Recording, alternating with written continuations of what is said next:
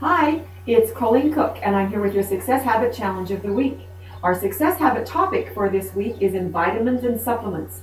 And the value statement I take good quality vitamins each day to ensure my good health. And of course, I hope that is true for you.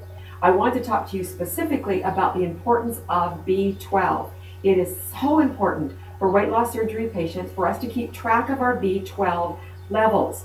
Now, my first challenge for you is if you haven't already done so, that you make sure that you are having your B12 levels checked at least once a year. Now, the B12 level is not something that comes out in a random uh, blood, blood screening. It's something you need to request specifically.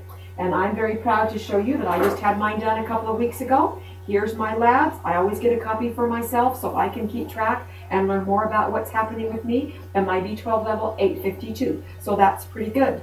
I know from my experience through the years that anything less than about 400 and I don't feel well. Um, so um, uh, keep your blood, uh, your B12 levels up. There's a couple of different ways to do that. It, the B12 is available in sublingual um, form, a spray form, and of course shots.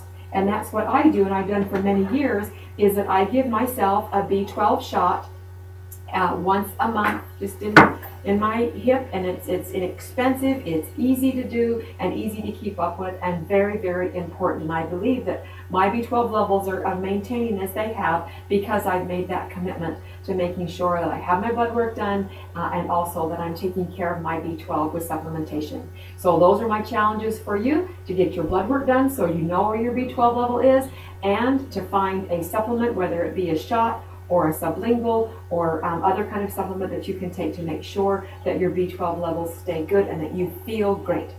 Good luck.